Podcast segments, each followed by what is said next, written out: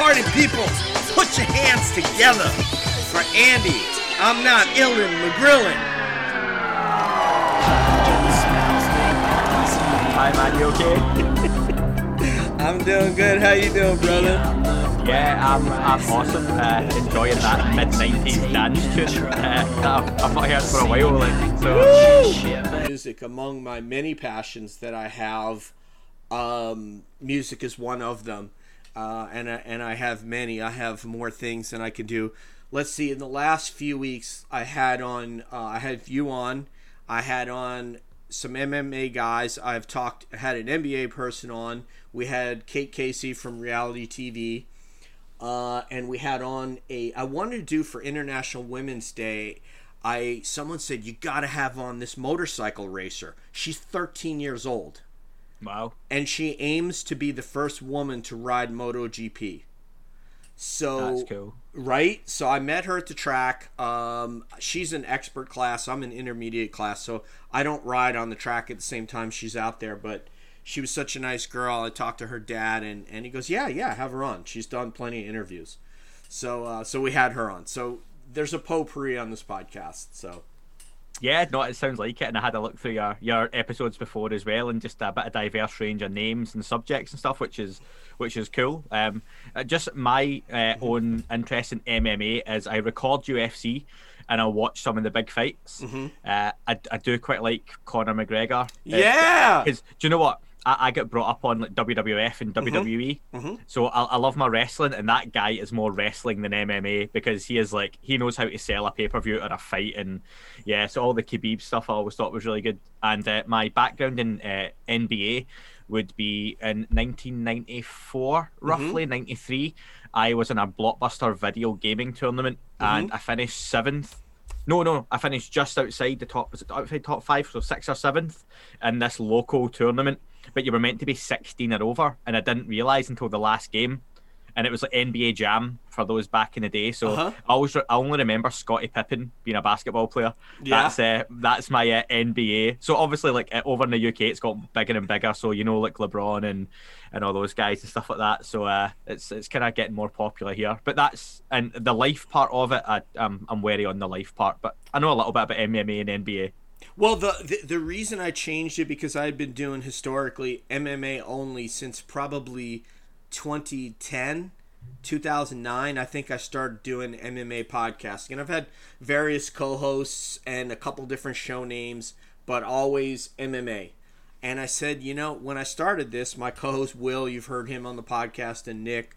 Will's a, a professor, a college professor in sports science.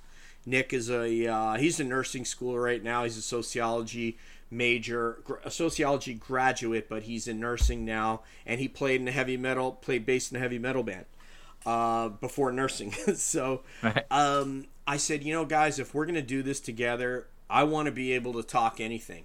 Um, I don't care if I don't pluck that hardcore MMA audience or I'm not qualified to talk hardcore NBA, but I the NBA is a soap opera.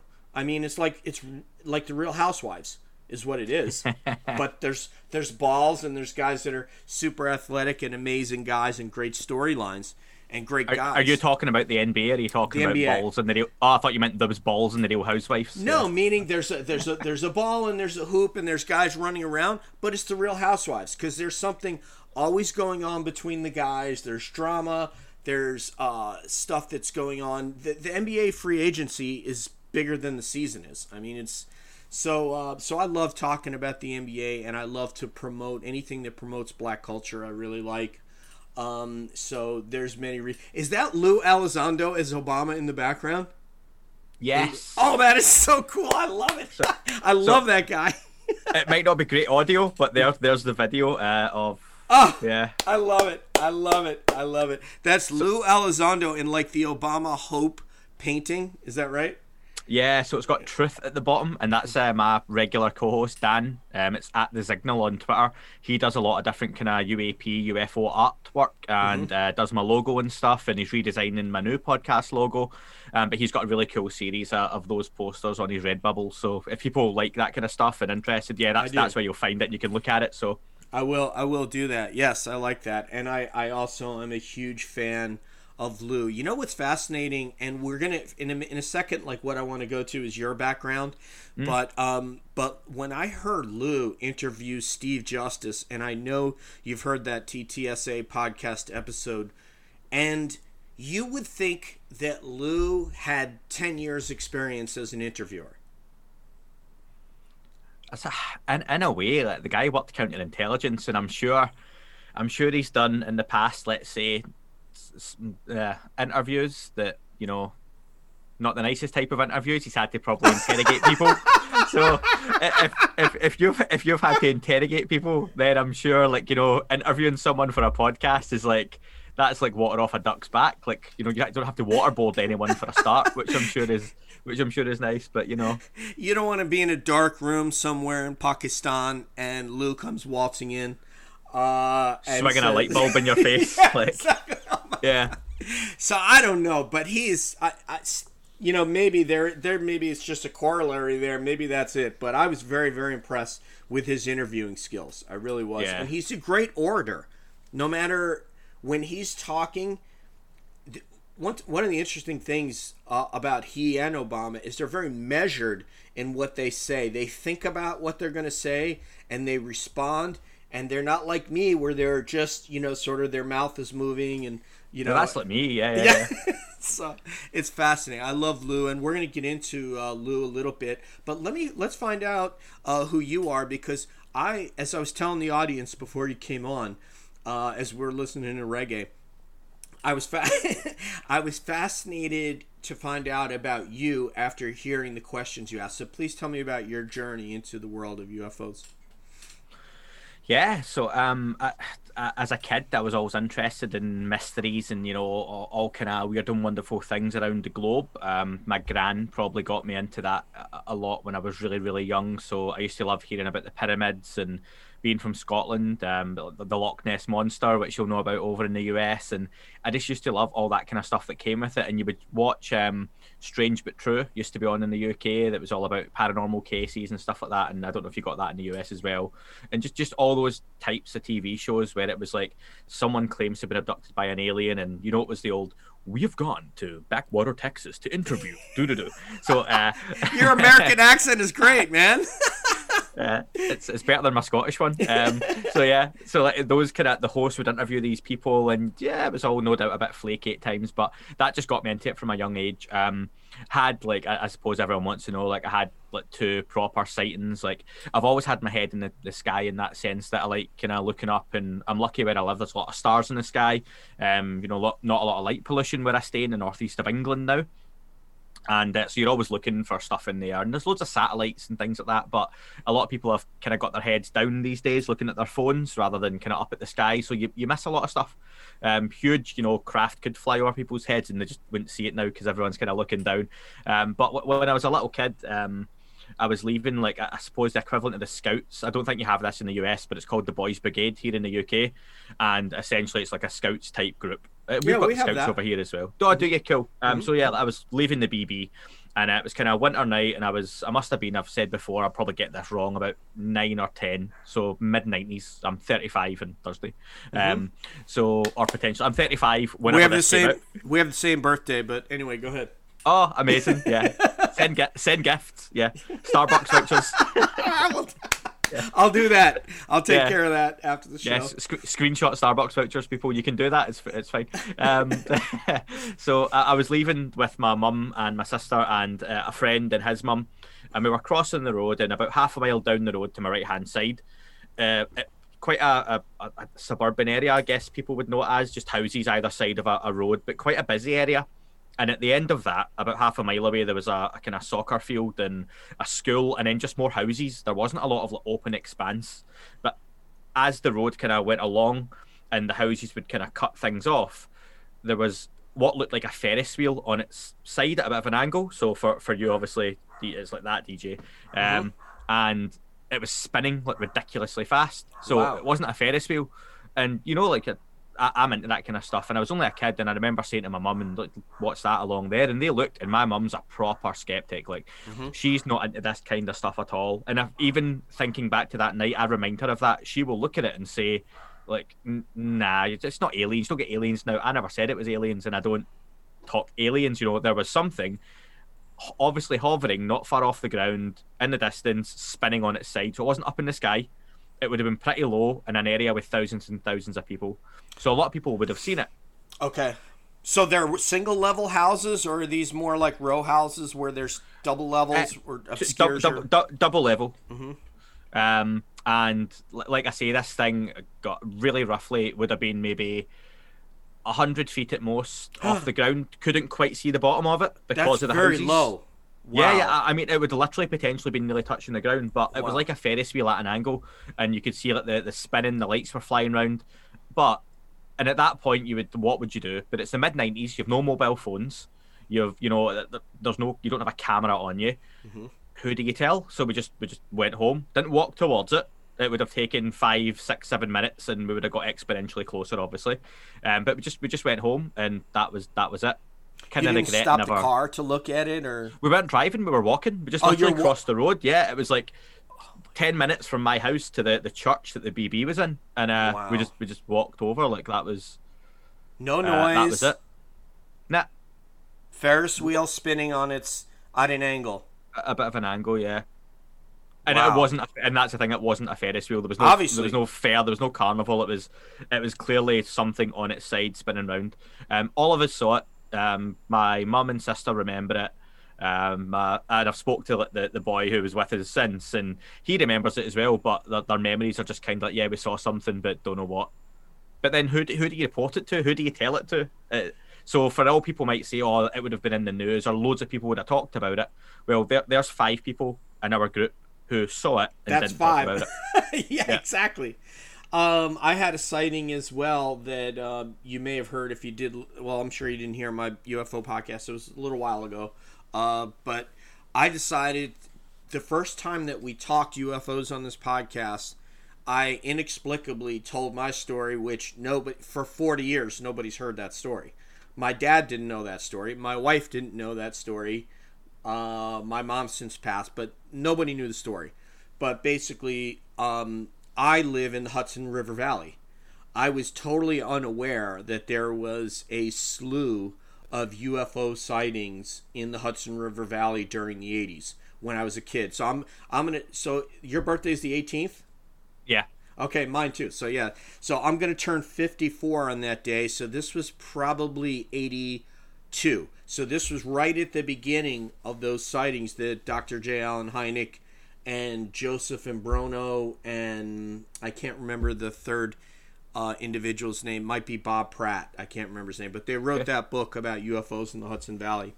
Um, ironically, I just got a text from another young lady who's in my senior class of high school, and she also saw one at that time that was a triangular shape.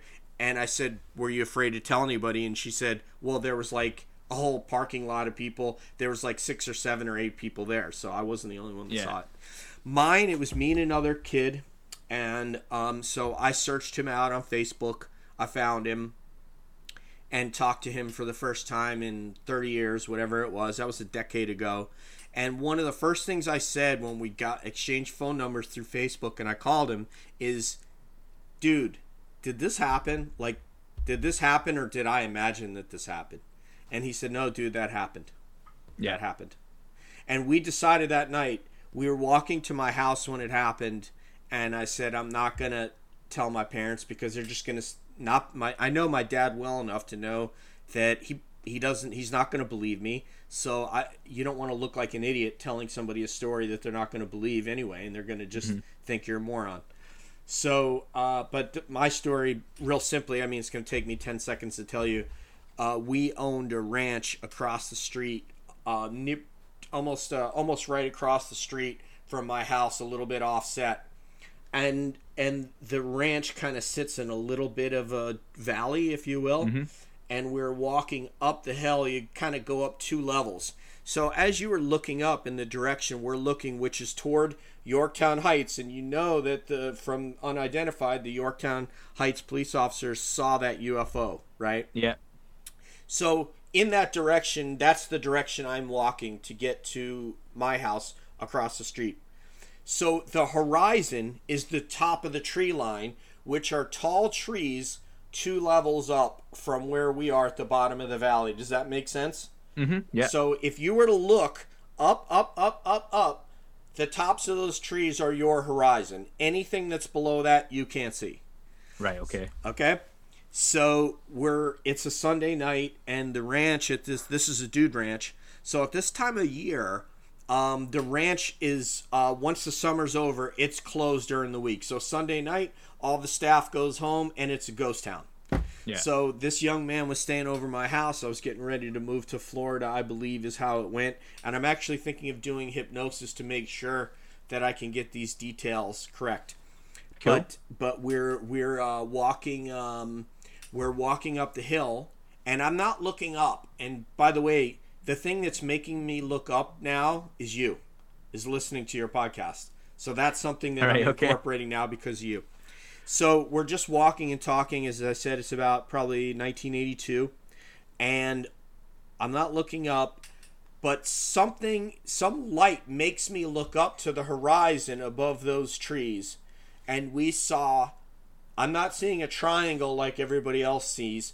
I'm seeing some sort of uh, craft making no noise with multicolored lights. Mhm. And I'm just like, what the fuck is that? Kind Yeah. of thing. Like, holy shit. Now, I'm an aviation junkie from when I was a little boy. I joined the Air Force. Uh, I spent over 20 years in the Air Force. I was an aviator in the Air Force. I got my pilot's license while I was in the Air Force. So I'm an aviation nut from when I was a little kid and first went in a helicopter and an airplane. So mm-hmm. so I'm saying this that's not an airplane. And that's not the Goodyear blimp in the middle at night, in the middle of the night flying over Peekskill. Yeah. So so that was the extent of it. So it was traveling away from us. It probably came right overhead, but we just I, I, I didn't see it overhead, so I couldn't look up and see what shape it was or anything like that. By the time I saw it, it was about even with the horizon and just floated away and once it passed the tops of those trees I couldn't see it anymore because we were too low in comparison to how low it was over the treetops and going the other direction. Yeah. No no noise at all. Which is what freaks you. That's when you go that's not an airplane. There's a feeling, isn't there, that it, it- yeah. You it's- know it. When you see You don't have know the it. rumble or yeah, it's not in the air. That's absolutely.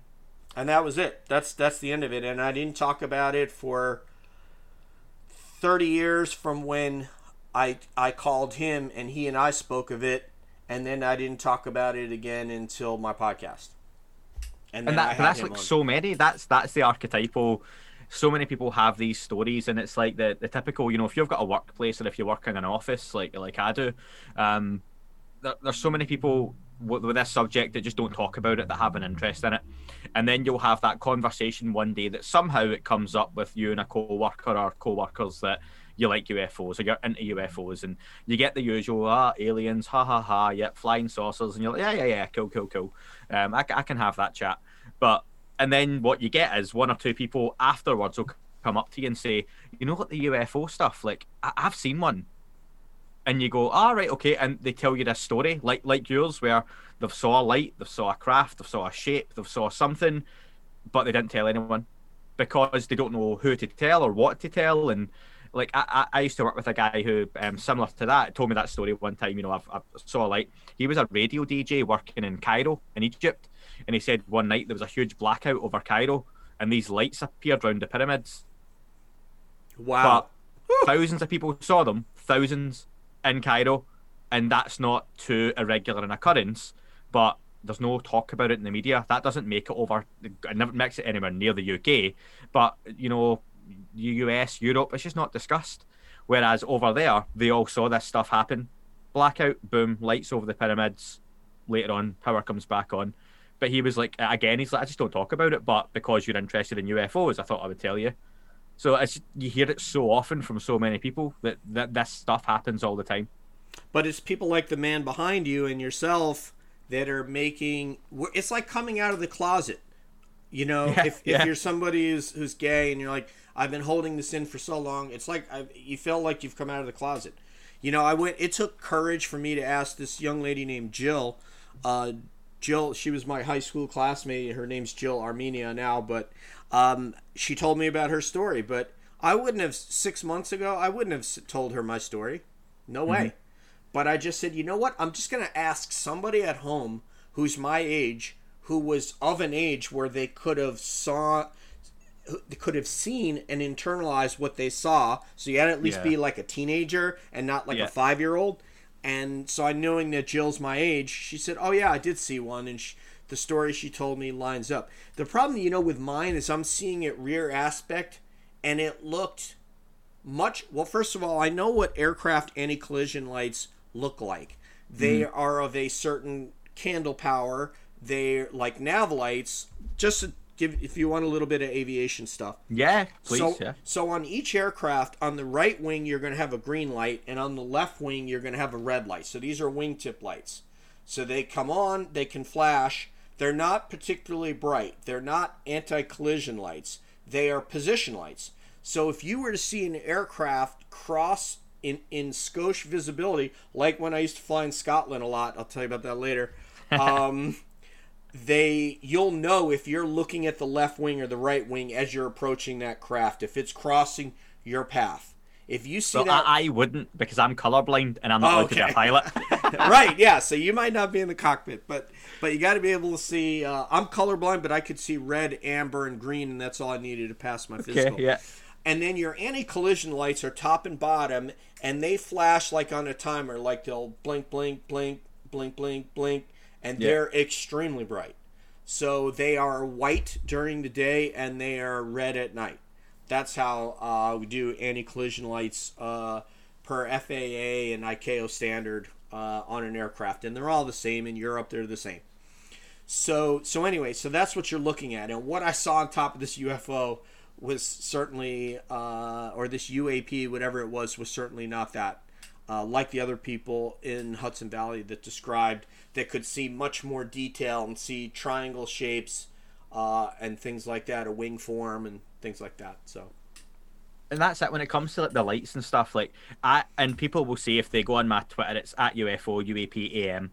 I have listeners and people regularly send over like footage or uh, a picture, or someone just retweets it and a comment on it and say, "What do people think of this?" But someone sent me one was it today, this morning, or yesterday, and the first thing I said wasn't, "Oh, it's aliens," or "That looks really cool." It was, "Oh, it looks like a plane," but it was uh, taken from one of the EarthCam webcams. I think it was New York, mm-hmm. and for me, it was like there's a light behind the building to the left hand side, and it looks stationary. Uh, glows a little bit and then moves off behind the building across. But and I was, oh, that looks pretty interesting. It may have been stationary, but then people comment that time of the day, look at the sun. It's more than likely that the aircraft's coming towards the camera in the sun and then turns. And that's why it looks like it's stationary and mm-hmm. then moves across behind the building. So it's, and that's the conversation that we're, we're going to have. And I like to have with it because not everything's aliens, not everything's UFOs. You know, it's just there's something in the sky that probably is a satellite or an aircraft or a helicopter or something a bit more mundane than we're looking for. But I think there's a hell of a lot out there that isn't and is unexplained and unidentified, and that's the stuff I'm interested in. So I, I can take off the tinfoil hat. You know, you can see I don't have one on. Where's your hat? Can you pan the camera? I'm sure it's there. No, it's definitely not. That's a bag. If you think that looks like one just sitting down there, but no, I, I can totally separate the the conversation, and, and I'm fine with that. I, like I'm more than happy to say there is secret US government tech and secret Russian tech and secret Chinese tech, and it might be 50 years ahead of what we've got now. That's that's really cool, but there's a lot of stuff that isn't explainable. Yeah, and, and I also that's what gets me and yeah, and, in a minute I'm going to ask you about Bob Lazar, but I want to just educate people really quickly on AATIP and what Lou was part of and what yeah. maybe somewhere else because I hear a lot of things online and people talking about well, if it exists, Lou would have known it, etc. And that's not necessarily true. So I'm going to explain to people because Lou has sort of explained it. And if you've already heard this, just stop me. But Lou, I mean, Lou's clearance was probably higher than mine. Mine was TSSCI, so it means now, uh, as of last month, it's fallen off. I think I'm down secret now. But it was top secret, specially compartmentalized information. And when you when you uh, get that clearance after you've had your background check and they've done the investigation, they've closed the investigation, they've talked to people that knew you, grew up with you, worked with you, etc. Then you you're read into a program, whatever that program is. That or Lou will call it an SAP, a special access program, right? So yeah. SCI just means you can be privy to specially compartmentalized information, and and there are a bunch of SAPs that are in there because Lou was read into the program that he was read into working in DC as part of AATIP does not necessarily mean and let's say that his program I'm just going to throw a name out there. Let's say it was Wolfpack was the name of his program. The program that exists at a place like let's just say Area 51 we all know that it exists. Is there any question that that facility exists? What goes on there we don't know but it exists right? Yeah okay. absolutely because Lou or I am read into to my program and he's read into a fictitious program named Wolfpack does not mean that he is privy to what the program is at Area 51. Absolutely, yeah. Or he, know, he knows what he needs to know. Exactly. According to whoever classified that, and and perhaps did not read in Lou or any of his colleagues or Christopher Mellon, etc., has decided, or Harry Reid has decided they don't have a need to know. And mm-hmm. if there's one at Wright Patterson, where supposedly something was taken uh, out of uh, Roswell when that happened, when it was called Wright Field, that could be a totally different program, right? With a Absolutely, different name. Yep. So people need to understand Lou what however much he knows that he cannot share with us does not mean that he knows what's happening at Area 51 or Groom Lake or S4 or Wright Field or anywhere else. That that's that's spot on. Yeah, it's a really good point that he knows and and you know what? Basically, I suppose to boil it down, he doesn't necessarily know where the aliens are and who has the bodies and who has all the craft. And like you say, that could have been a private aerospace company has some parts or something made. And I'm not saying they do. I'm just saying that would more than likely be the case that the U.S. government probably doesn't have this stuff. If they did have it now, it's been handed off to private aerospace companies. And when you look at like Bigelow Aerospace, BAASS, they they had government contracts and, and still do. So when you look at yeah yeah. When you look at stuff like you know FOIA requests and you you think of companies and people can now do a FOIA request can't they? And they can ask for certain information. Now if you FOIA you know if you FOIA the US government idea the, the idea is the US government's probably going to try and run rings around you. So the easiest thing to do is if you hand that off to a private company you can't FOIA a private company so if you're going to hide anything, you have it in your possession, you give it to someone else and you pay them to look after it, you pay them to reverse engineer, back engineer, take it apart, put it whatever they're going to do with it. And that keeps out the eyes of the public as well. And the more it's moved about, the the further it is from public eyes. So yeah, th- there potentially has been multiple programs in the past, and you mentioned Lou's program is called AATIP, Advanced Aerospace Threat Identification Program, and that was from 2012 to 2017 that Lou was a part of that that program existed beforehand under the name of AAWSAP, and it was um, I'm going to get it wrong. Advanced Aerospace Weapons. Mm-hmm. I remember hearing it. Was, yeah, yeah I heard Ryan talk about it. Mm-hmm. Everyone knows AAWSAP and AATIP in the community, so they changed from AAWSAP to AATIP. What it was before then, don't necessarily know. Was there multiple programs running at the same time? Maybe, probably not. But Lou worked in, in AATIP, and that's what kind of blew up. And Lou left AATIP joined TTSA the day after his resignation. That's something we talked about on our podcast. It was really hard for him to do. Lou Elizondo is one of the biggest patriots you'll ever meet, you know, and that's that's, that's something that's much more of an American thing, I think, than a British thing. very proud of the art. Not that we're not proud of our army, but there's such a connection in the US with the armed forces and the military, and a respect and that was really hard for Lou to do. But for the sake of transparency and Lou wanting to further this message, he left and joined up with Tom DeLonge and uh, Chris Mellon, Steve Justice, Hal Puthoff, Jim Semivan, those guys over at TTSA. And that was with the New York Times article, December 2017 came out, confirmed that essentially the Department of Defense, of the US Navy, had declassified three videos of unidentified flying objects or as they were known in Lou's program and more commonly known now, uh, UAPs, which is unidentified aerial phenomena. UFO has that stigma, doesn't it? That we all you've got that image comes in your mind when you hear UFO.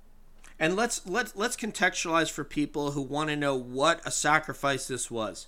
And I even talked to my boss about Lou because my boss and I drove from Lubbock, Texas to Clovis which then you and I talked about. I talked to you about the geography. I used to be stationed in Clovis. It's about 100 miles from Corona, where the 1947 incident was, and that place is literally 100 miles from anywhere. Uh, from Roswell, it's like 105 miles. From um, where Billy the Kid is buried, which is uh, Fort Sumner, it's like 90 miles. So it's it's literally in the middle of nowhere. But mm-hmm. on this ride, we listened to somebody's interview with Lou. It might have been yours that we listened to on that drive. So, and we talked about it. My boss is a GS 13. Lou was a GS 15, which is the equivalent of a colonel uh, in the military in 06 or 0 6 for those of you who, uh, who use that lingo. Um, to give up that kind of salary, we're talking about a guy who probably made $130,000 a year plus locality expenses, etc., uh, to be stationed in Washington, D.C. for an idea. Now, yeah. how many people out there would give up that kind of career? I can tell you I wouldn't. and I love UFOs and I want that information out there, or I'm super interested in this topic. But I don't know that, I, I mean, I can't say that, I, I mean, I don't know what opportunities were laid out for him leaving there. But I can tell you, and and I I hope and I pray that Lou had at least ten years service because that means he's getting his retirement, at least half his pay as retirement. So I pray he's getting that. But he's definitely not getting 100% of his over 120 130,000 dollar a year salary he would have had as a GS15. And you guys can yeah. look up what that salary is. I don't know exactly, but I'm I'm taking a guess and Lou talked himself on my podcast like mm-hmm. about the finances of it as well, and he he lost a lot of money with TTSA and the way that went. Mm-hmm. TTSA made a lot of promises. So obviously, that's to the Stars Academy. Right. I talk about like everyone knows what we're talking about here, and, mm-hmm. and people on this pod might not necessarily be in, in the know with it. And I'm wearing one of their hoodies just now. TTSA came out with the idea, led by Tom. De- everyone says the rock star Tom DeLonge, don't they? So one of the main guys from Blink One Eight Two, um, and he had basically gathered. Uh, a quite impressive group uh, of former military and you know scientific community guys that were very much in the know who all came on board. And, and just for like for the names that people won't know like Elizondo and and Puthoff and these guys these are some heavy hitters. However Chris Mellon whether you know him or not the Mellon family are extremely famous and extremely well off. This is a man who does not need money put it that way. Chris Mellon was the former Under Secretary of Defence that's that's a serious position. Mm-hmm. He also joined part of this group, so they had some big names and some big positions on board with this. And these are guys that weren't just coming out and saying, "Let's talk about aliens." It was years before they even mentioned aliens, and that was with these videos. They talk facts and hard data. Here are three videos they managed to get declassified from the U.S. Uh, Navy. The Department of Defense eventually came out and acknowledged this. And the big thing was with TTSA and that New York Times article with the, the front page essentially the US government had always denied that they have any interest in UFOs. Mm-hmm. Let's forget Roswell. Let's just say Roswell never happened. It was nonsense. It was made up. The Phoenix Lights, it was flares, military flares. Let's talk let's talk Betty and Barney Hill never happened. They made right. all that up, right? So we've never had anything to do with aliens or UFOs and anything people see are just lights in the sky, okay? Everyone's got it wrong.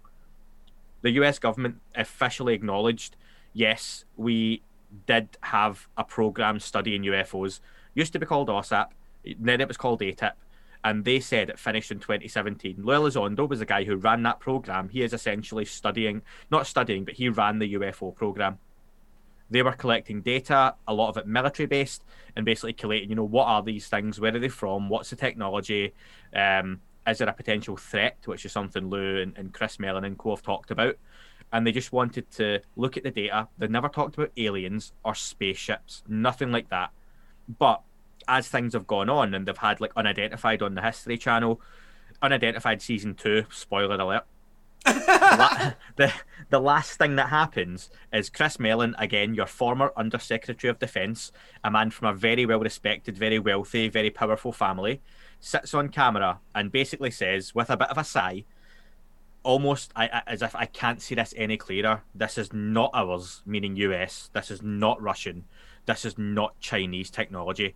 And basically talks about imagine we did make some form of first contact with another civilization. What could we learn? That's a guy who is coming from a place of knowledge. And that's not to say he knows everything, but he's giving you this sort of information and this insight. Lou Elizondo says the same thing. This isn't our technology and the frustration with the the videos that people can check out and i don't know dj if you'll put their links and stuff on for those. Sure. Um, i will i will but, link the three uh, navy videos for you guys. Yeah it's like gimbal go fast and um FLIR the FLIR yeah mm-hmm. that's it. And as much as you'll take them in the context they are a very short clip of what are essentially larger videos. People like lou have seen the the data the corroborating data that goes along with it. The radar would yeah the radar and there's there's some other bits and pieces and you know other parts of videos potentially one of the videos turns off as the object appears to rotate. And the rumor is at that point the video cuts off the object shoots off at a ridiculous speed. But all you're sh- all you're being shown in context is something moving along at a pace. That's all they can show you for various different reasons. Obviously as well from a military point of view they don't want you to see exactly what their cameras can and can't capture and that's obviously to protect things like the Russian and Chinese see, all that kind of stuff as well, which is maybe less interesting to those talking about UFOs.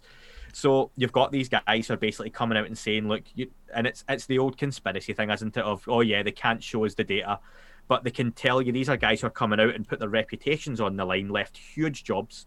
They had nothing to gain and everything to lose from this, and have come out and said, "Look at these videos; these are pretty special." And there's a lot of data that suggests this is not human. And I'm not going to say not from here, but I'm going to say that this isn't human.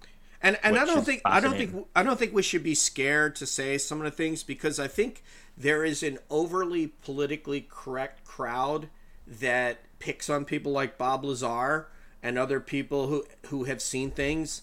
And that was another topic I wanted to bring up. And just to finish up about uh, Lou and Company, Lou said these are probably the least compelling videos that he's seen and yeah. he hasn't seen it all. I will, I will, I will bet a month's pay that there, there are things out there that he hasn't been allowed to see just because, as we said stated earlier, he's not read into every program that's around the country that that may have something. Um, and on, I, that, I'll I'll add one more thing. There's a photograph that should hopefully be coming out. I, I would suggest around summertime. I wouldn't be shocked if we saw it when the task force report comes out that we might get to talking about. Um, apparently, the the photograph shows a triangle UFO coming out the water. There's there's there's two rumors. One, it's just a photo. One, it's a photo from a video, mm-hmm. but taken from the cockpit of a fighter pilot. Apparently, extremely clear. Intelligence community very excited by it. Clearly shows a black triangle with the, the lighting on the outside coming out the water.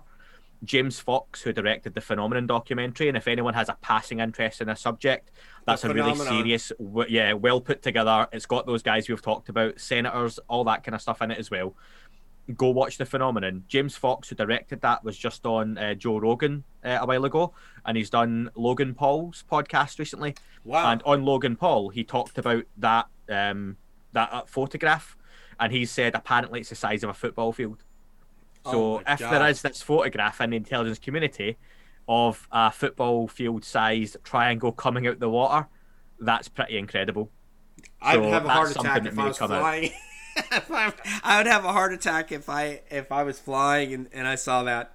Oh my god! Because I've never seen anything. I talked to my boss. Has ten thousand hours in a C one forty one Starlifter. So, never saw anything, but I did. Okay, so also with the with the Lou, uh, with the Nimitz stuff, there is a sensor that's out there that I'm not going to suggest what it might be here because Lou didn't, so I'm not going to. But there may be a sensor out there that also has a visual view of what that was that we haven't seen and we may never see. I don't know.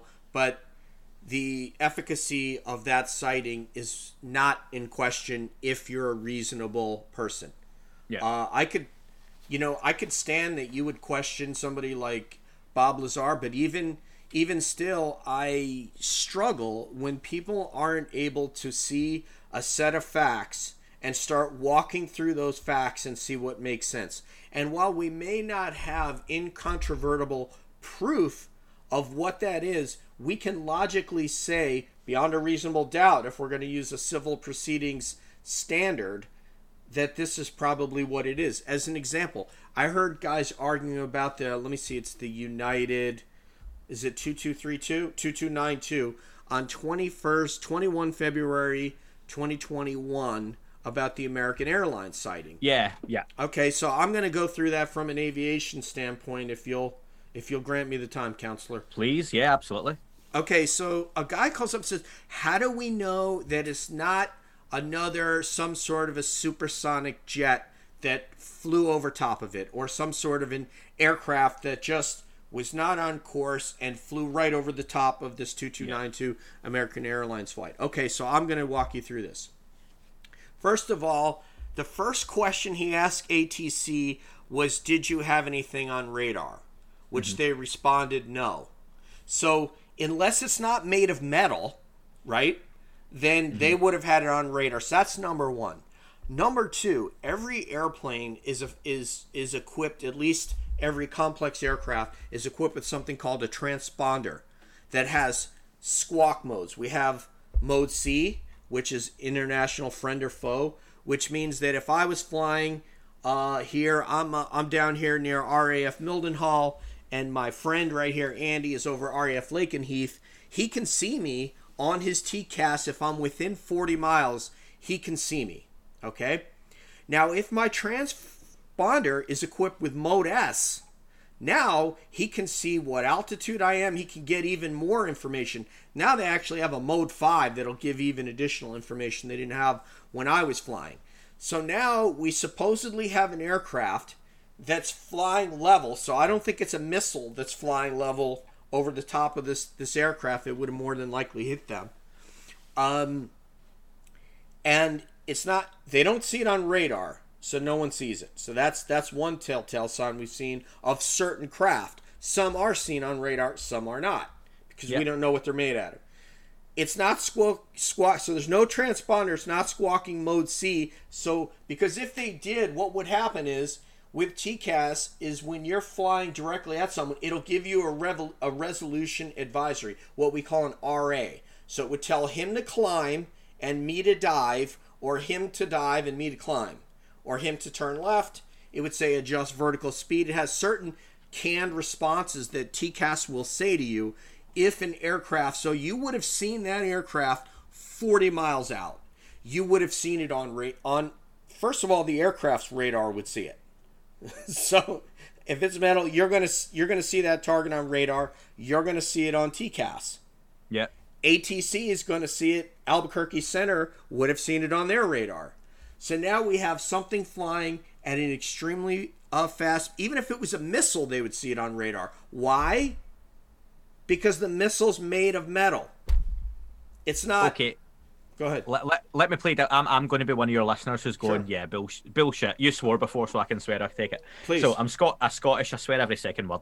So, um, fuck. Sorry, just had to get out of that. So yeah, um, the yeah, bullshit. UFOs, aliens, all, all nonsense. Okay. So it's a missile. Um, U.S. government's testing out missiles made of some complex fiber or material over the United States. That's what's happening. Why is that not happening, DJ? Okay, so White Sands Missile Range already said that they didn't fire anything. If they fired a missile up into, and now remember, people are flying on airways, so there's a MOA around around White Sands missile range. And when that MOA is hot, you don't fly through that. Now, when you look at at uh, an area such as Area 51, you will not fly over that area at any time.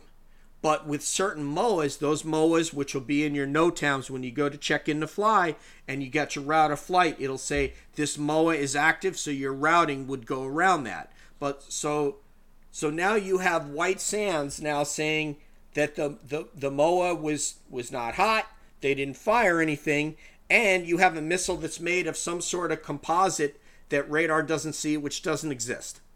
Okay, so, what about okay? Forget that then. So what about it's now? I, I got another scenario for you. Nor we have the unknown rider, right? Do you know mm-hmm. what an unknown rider? I've heard the phrase. Okay, unknown rider is an aircraft that is not talking to or squawking anybody. So now NORAD will usually get the call from center about an unknown rider, and then they will they will uh, contact the appropriate fighter base, which in this case might be the 150th Fighter Wing in New Mexico, and they will scramble F-16s, whatever the closest area where you have an attack platform, attack aircraft will be scrambled on that. Happens over Russia, happens up in Alaska all the time, right? uh, yeah. Out of Anchorage, they scramble all the time when the Russians fly uh, close to our border, penetrate our airspace. So that's what happens is, and because the Russians, you know, obviously that's an unknown rider. They're not squawking. They're not talking to to uh, Anchorage, Alaska, saying, "Hey, this is Russian Bear bomber, you know, Sukhoi, whatever." They're just trying to, to mess with you. They want to fuck with you for better, for lack yeah. of a better term. And they do it over international waters, but they'll penetrate airspace. So now you have White Sands saying, "We didn't fire something up into an airway, which is like the A11 over near Mildenhall. I mean, this is these are airways. These aircraft don't just fly point A to point B, right? If you've seen yeah. an aviation map, we fly in airways. You don't fire missiles up into airways that are going to then be co-altitude with something flying level at the what was it, thirty-seven thousand feet? I don't remember what mm-hmm. the altitude was. So that doesn't happen. Okay, so you have no no unknown rider Okay, so that means no radar, and a missile will be seen on radar. Okay. Okay. What about be. what about it's not a missile then, but it's either U.S. or Russian or Chinese, and it's a, an aircraft, and whatever it's doing, it's not able to be picked up by radar. Well, even a stealth aircraft can be picked up on radar. It's just that yeah, the but, but, but different. Let's let's let's go. This is tech that's fifty years in advance. This is some like top top shit. So we're talking like stealth bomber, you know, fifty years ago we've jumped 50 years. There's something. Would well, you I still mean, want to be testing that over continental US above? I mean, yeah, on an airway. I mean, that's just not something that happens. So now we're down to it's Russian or Chinese, because the U.S. would not do that. That's what Area 51 and Groom Lake and that facility is all about. Is you can fly whatever the hell that you want there, and nobody knows that you're flying it. So, and they can't see you radar can't pick it up. It's too far away. They've got cover from mountains, you know, so they can basically fly and do what they want. And and they're they're seen sometimes, but they're not. Uh, they can't be tracked the the way that uh, that you would like to. And so. then then again, so let's go with then. So it's probably Russian or Chinese. You're saying, are you really testing top secret tech like that over the US visibly? To get Just, shot down yeah, potentially, and I mean, I mean that's like maybe maybe your craft yeah. you've invented can go five thousand miles an hour. But let's just say like that, you know. So you're probably confident you can get away, but there's human error. Something goes wrong, then that's now in the hands of the US. You start an international incident. So for me, exactly it just doesn't make any sense that it, it definitely wasn't a missile. It wasn't US. It wasn't Russian, Chinese. Those pilots know what they saw. They saw something going incredibly fast at an altitude above them where it shouldn't have been it's unidentified. And then, every everything me, can be shot down too. Every I'm sorry, everything can be shot down.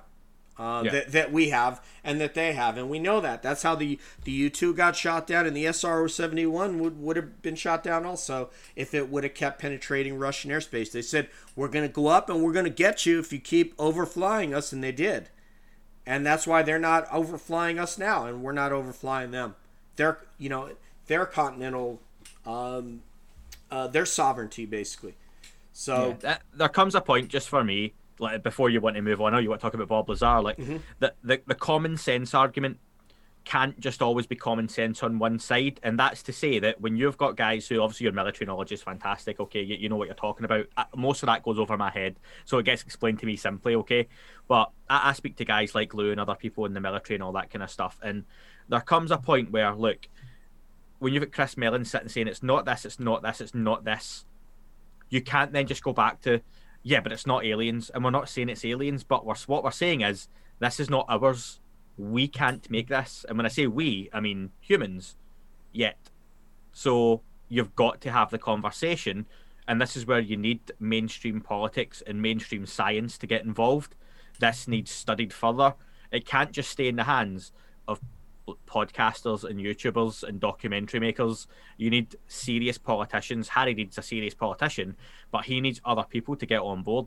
Mm-hmm. And that's where you've got, you know, I, I, I, do you know what? It's funny when you talk about US politics. Like I know a little bit about it from being outside the US, just because of the stuff I'm affiliated with, and um, and it's it's a crazy system you guys have over there, like un- Mhm. unreal. Um, but guys like Warner and Rubio, and for all they've got issues, you know, for whatever, these are guys that have a bit of an interest in the UFO subject.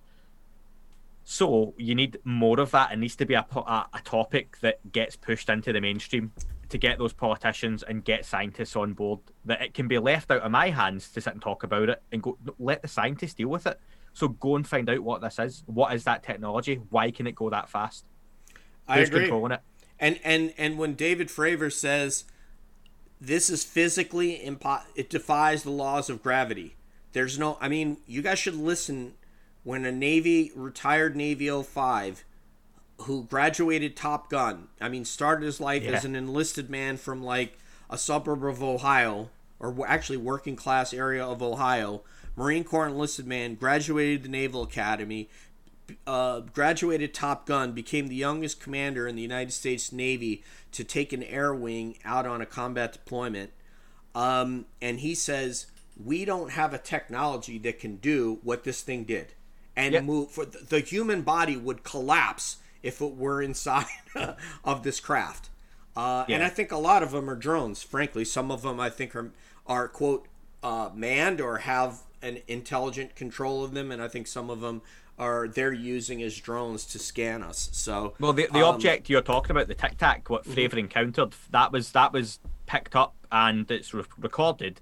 It dropped from eighty thousand feet to was it ten feet above the seabed in less than two seconds, and that's what you were saying. That would just crush you. It's not Yeah. even we couldn't we couldn't even do that. Doesn't matter if we wanted to do that. Like we couldn't get something to drop that quick. Well, the speed, what you're looking at here, what the speed that it accelerated past Fravor. So he's seeing this thing at a dead stop, and then he points his nose to go and and and take a dive at it, and the thing notices that he's going to do that, and it goes zipping by his windscreen from a dead stop. That is what would collapse the human body. There's no G suit Yeah. that could handle acceleration at that level. So people are saying, well, gee, but in, in the space shuttle and in Apollo 11, they were doing 17,000 miles an hour. Yes, but they didn't accelerate from zero to 17,000 miles an hour within one second, or, or they would cease to live. And then And then stop. stop. Yeah, and, Yeah. and turning at right angles. So, I mean, most likely this is a, I'm, I'm going to say this is a craft that's not from here. Uh, Yeah. Not from, uh, now we can uh, have a discussion, and I, I'm curious to ask Andy if he thinks that these craft are com- so. This is one of the questions I want, and we'll we'll get Bob. I, I love you, Bob. So I'm sorry that we haven't got to Bob Lazar. One of the questions I have, and I think there are some journalists out there, the types of guys who say, I don't even want to hear Bob Lazar's story. I don't, you know, maybe there's some, I don't believe, you know, whatever. They're, they're very dismissive of Bob Lazar and his story, which I don't think, I think it might make you sound like you're completely fact based, but so what? Does that mean that you're better? I mean, I also, like you, Andy, are listening to certain stories and saying, I don't find credibility in that sighting of what Yeah. I'm seeing. Like the Aguadilla video, and I'll talk to you about that because I showed that to a uh, AC-130 gunship sensor operator that has thousands of hours just looking through that camera. So if you want to just talk about visual looking through a sensor, and he told me within one second that that was an MX-15 that that that that uh, border patrol aircraft was using. And we used to use MX-15s when I retired and started using MX-20s. But he he could tell you anything that was on that screen right away. Yeah. Um, and he, he evaluated that video and couldn't determine what it was. But I don't think there's anything wrong with saying that uh, there are some things I don't find a lot of credibility in that. But you know what? There is a lot of credibility in what Bob Lazar says to me based on what I know. So why would I say that dismiss this man uh, out of hand just to say, well, I'm completely based in facts, and so if he can't prove it, I don't want to hear it. I don't see what we get from doing that when the guy wouldn't want to ruin his life to tell this story if there you know when a lot of what he says lines up to be true just like his his credentials um, I'm sorry. And when it comes to when yeah. it comes to the story, like he told the story as he says to protect himself. Um, mm-hmm. he's, he's a clever guy, and listen, you've got to acknowledge, and like I, I spoke about George Knapp with, it, his past and activities outside of the the UFO story. Th- there is a lot of you know kind of scrutiny there, and there are parts that you can't really fill in, and that does add that little bit of grey to it. And it's funny, like I was talking on uh, Luis Jimenez podcast the other night, and we were going back and forward about Bob Lazar, and it was really interesting because he's from a, a family background where Luis's family is uh, uh, police officers, mm-hmm. so he likes to come at things, you know, as if you're investigating and all that kind of stuff. And he was like, you know, you just why would the U.S. government hire a guy who was essentially a pimp? He ran a brothel. Uh, you know, why would they hire a guy like that? because he did. That's a fact. Those those he, he was basically he you know he was involved in prostitution and stuff like that.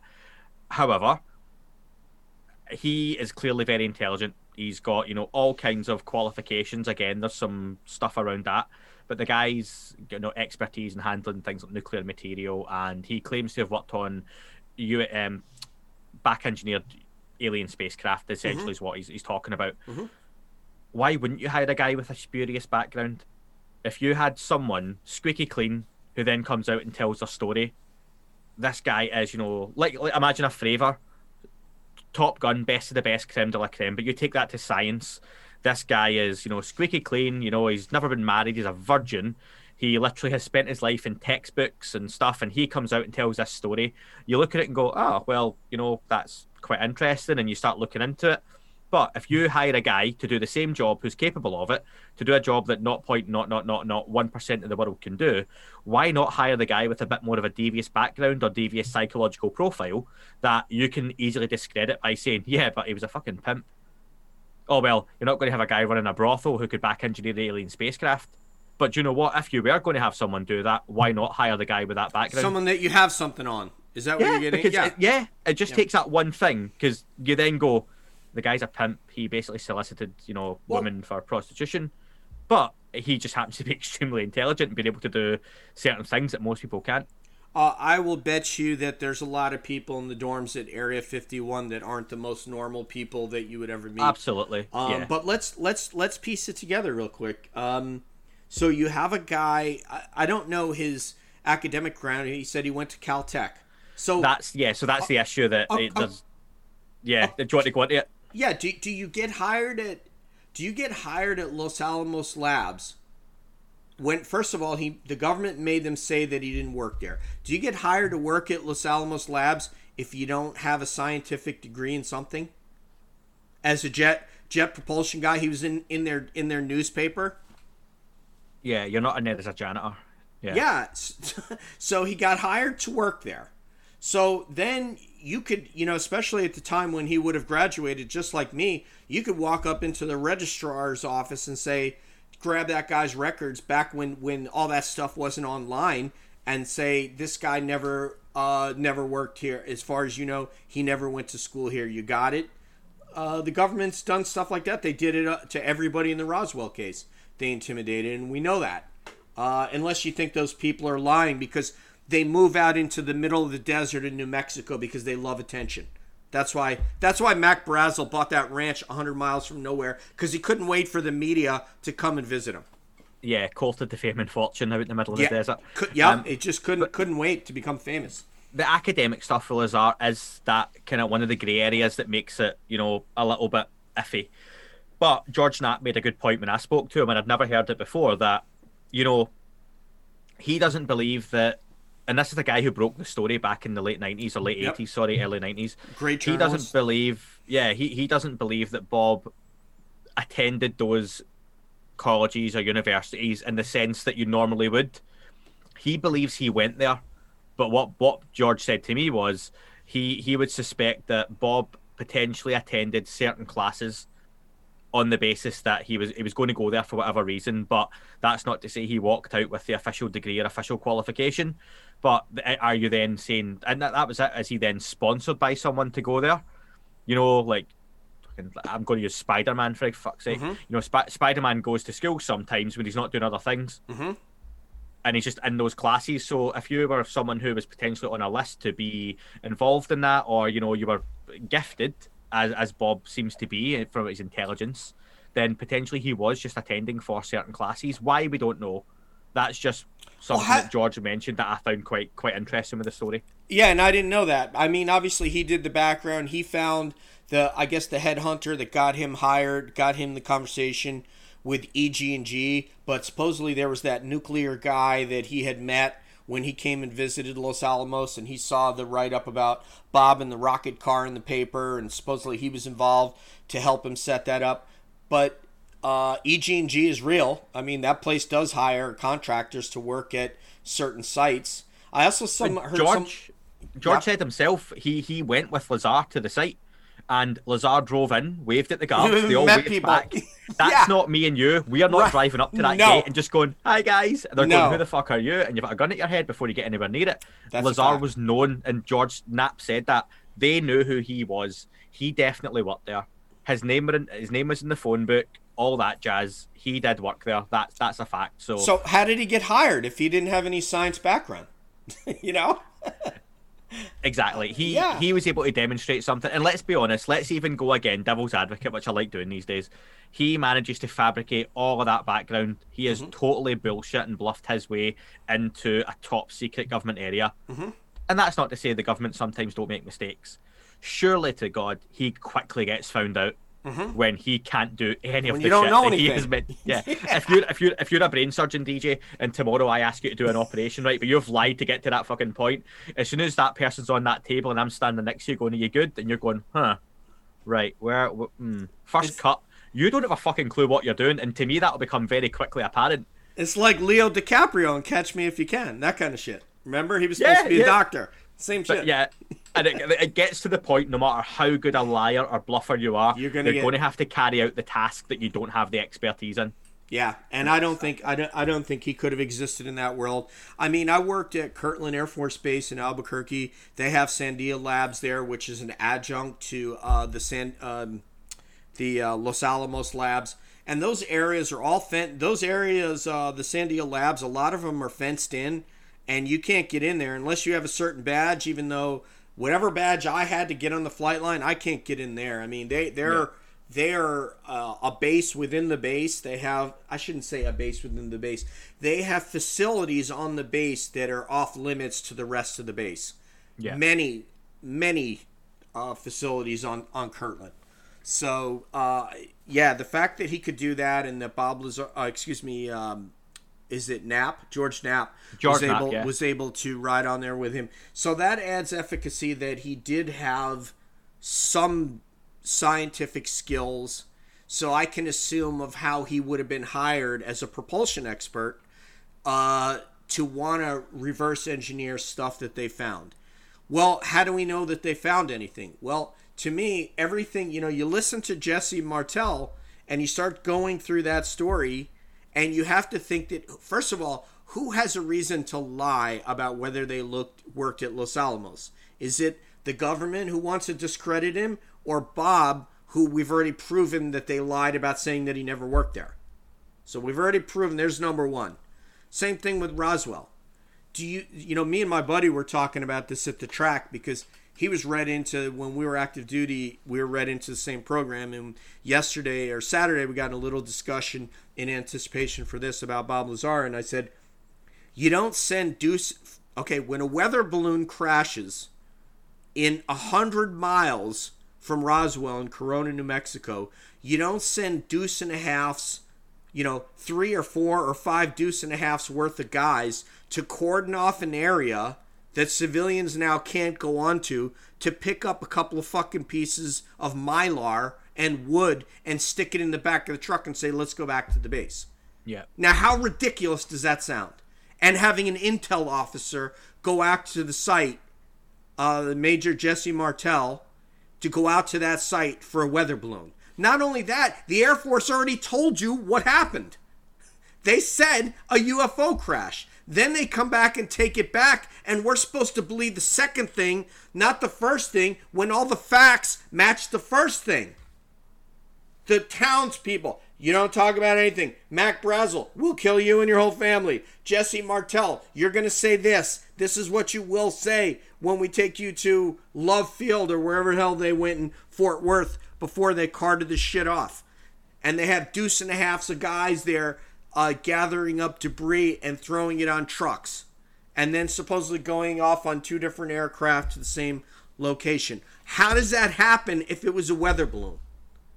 It and they made him pose. They made him pose a second time with yes. that broken up weather balloon. Yeah, and his, his the face most is just like staged. This isn't the shit I found. Yeah, the, the most staged, stupid thing. And yet, I'm going to be a UFO analyst observer today in 2021 and go, well, I don't want to talk about that anymore because we can't prove anything. The facts point you toward what happened. The Air Force actually told you what happened. Yeah. The, or the Army Air Corps at the time told you what happened at that site. And then they said, well, wait a minute. It, it wasn't, I know we said it was an aircraft from another world, but we take that back. It was a weather balloon. But you know what's really interesting? You, you've we've talked about two two subjects here, or actually three. You've went from the more recent Nimitz Princeton stuff and the gimbal and FLIR that was that was more recent than that as well. You're talking about things that happened in the last 15, 16, 17 years. And you've then jumped back to Bob Lazar. That was the late 80s that story broke. And now we're going back to the late 40s. And these, like Lazar, and then even before that, the Roswell stuff. Roswell's coming up, you know, 70, 80 years old now most everyone is now dead. You're now talking to the grandparents of parents who were involved and stuff like that. Okay, going back, we've got like, the Nimitz Princeton stuff that is very new. The people that were involved in it are many of them still in active duty. Commander Fravor's wingman, she is still in active duty and, and pretty high ranking as well. I won't say her name, but her name's out there. It was it was accidentally put out by people some time ago, but she was on unidentified with the you know the black screen silhouette. Yeah, the silhouette. As well um, as she should be. But yeah, and that's someone who still came out who's in a very high ranking military position. Um, and hopefully she does come forward properly one day to retell the story and talk about it, and you know that's that's able to be done. But we have these cases, and like people like Lou and Chris Mellon have said, these are still happening now. These are happening last week. These are happening last month. These are happening last year, and we've got we don't have people who have passed away or their grandkids talking about what may, may or may not have crashed in the desert. As romantic as Roswell is, and it's a beautiful story and it's amazing, it's part of ufology. And uh, the Bob Lazar story, which just doesn't seem to go away. Which again, like you, I love the story and the the possibilities. And you know, did this guy back engineer an alien craft? Again, for the listeners who are far more skeptical and want to think just logically, we have in the last ten or fifteen years serious pilots, get your Top Gun guys, and and women that are seeing this stuff. And like we never even described before, but the reason we called it a tic tac for listeners who don't know, Commander Fravor, you talked about this thing being at a dead stop beside him. It was a 40 foot long white tic tac. That's how he describes it. There was no exhaust ports, no windows. There's there's been talk on one or two interviews where there were two small, uh, so almost antenna off the bottom of the craft. Hmm. Um, and then potentially hieroglyphics or not. It's always been something there, but no potential what hieroglyphics. There oh, was oh, really? Potentially some, yeah, that that's been noted before, but I can't remember if that's true or not. Wow. But regardless, this big white tic tac, forty foot long, is what's been performing all these maneuvers. He came along to meet it. This came up to meet him. Uh, you know, you'll be able to describe exactly what I mean by this, but he started spiraling down because that's how you you head down the best way mm-hmm. to engage. And the tic tac copied him coming up from the seabed and met him and that's where it literally sat beside him, doot, doot, doot, bang, off it went. That's right. Yeah, he said that he saw it across. Uh, basically, he's making, you know, a 360 degree circle. He saw it across, and he said, "Oh, well, I'll just the shortest distance between two points is a straight line, so I'll just cut off my uh, and and head towards it." And that's when it, it zipped by him and went to their cap point. How it knew where their cap point was. My point is that it's all compelling, and I don't Yeah. think anybody you should dismiss if you dismiss some of these stories you should be able to explain how it's not true. And, And that for me, that's my that's point. When it's like, Right. I love all the stuff, but Mm-hmm. for me, and the, there's so much in the last three and a half years from that the you're yeah, you're yeah. satiated with that. and and then it's like let's go with that because I think this is going to potentially lend credibility eventually to some of those older stories and cases. Right. Good and point. it's, it's when you go back and it's you know what they found bodies at Roswell did they or didn't they was it an alien spacecraft was it government tech whatever and then like the Betty and Barney Hill Calvin Parker you know Tra- uh, Travis Walton famous Mm-hmm. abductions the Phoenix Lights you get to the mid 90s again the Bob Lazar stuff there's some very recent cases happening to the military worldwide that this is stuff that we can actually still study now. We can if see it. people wanted and you and there's a chance that you could totally blow what it is out the water. That if you if people who want to go it's not aliens it's not this it's you know, Neil deGrasse Tyson's these really serious astrophysicists who just don't entertain the notion of it. For some reason when the universe is the size it is. But then that brings me back to yeah, I think you were going to ask at some point about what I think then. That's not to say all of these things are necessarily coming from space Yeah, th- this is uh, one of the uh, questions I've developed after listening to you guys. I think it. I don't know if it was from listening to Lou or not, but it never occurred to me that are these things. I mean, I just always assumed these things are flying past our satellites into the atmosphere and then going wherever it is that they want to go. My question to you is do you think that they're entering that way or do you believe that some of these things that we're seeing are coming from a different dimension or or something like that and then appearing?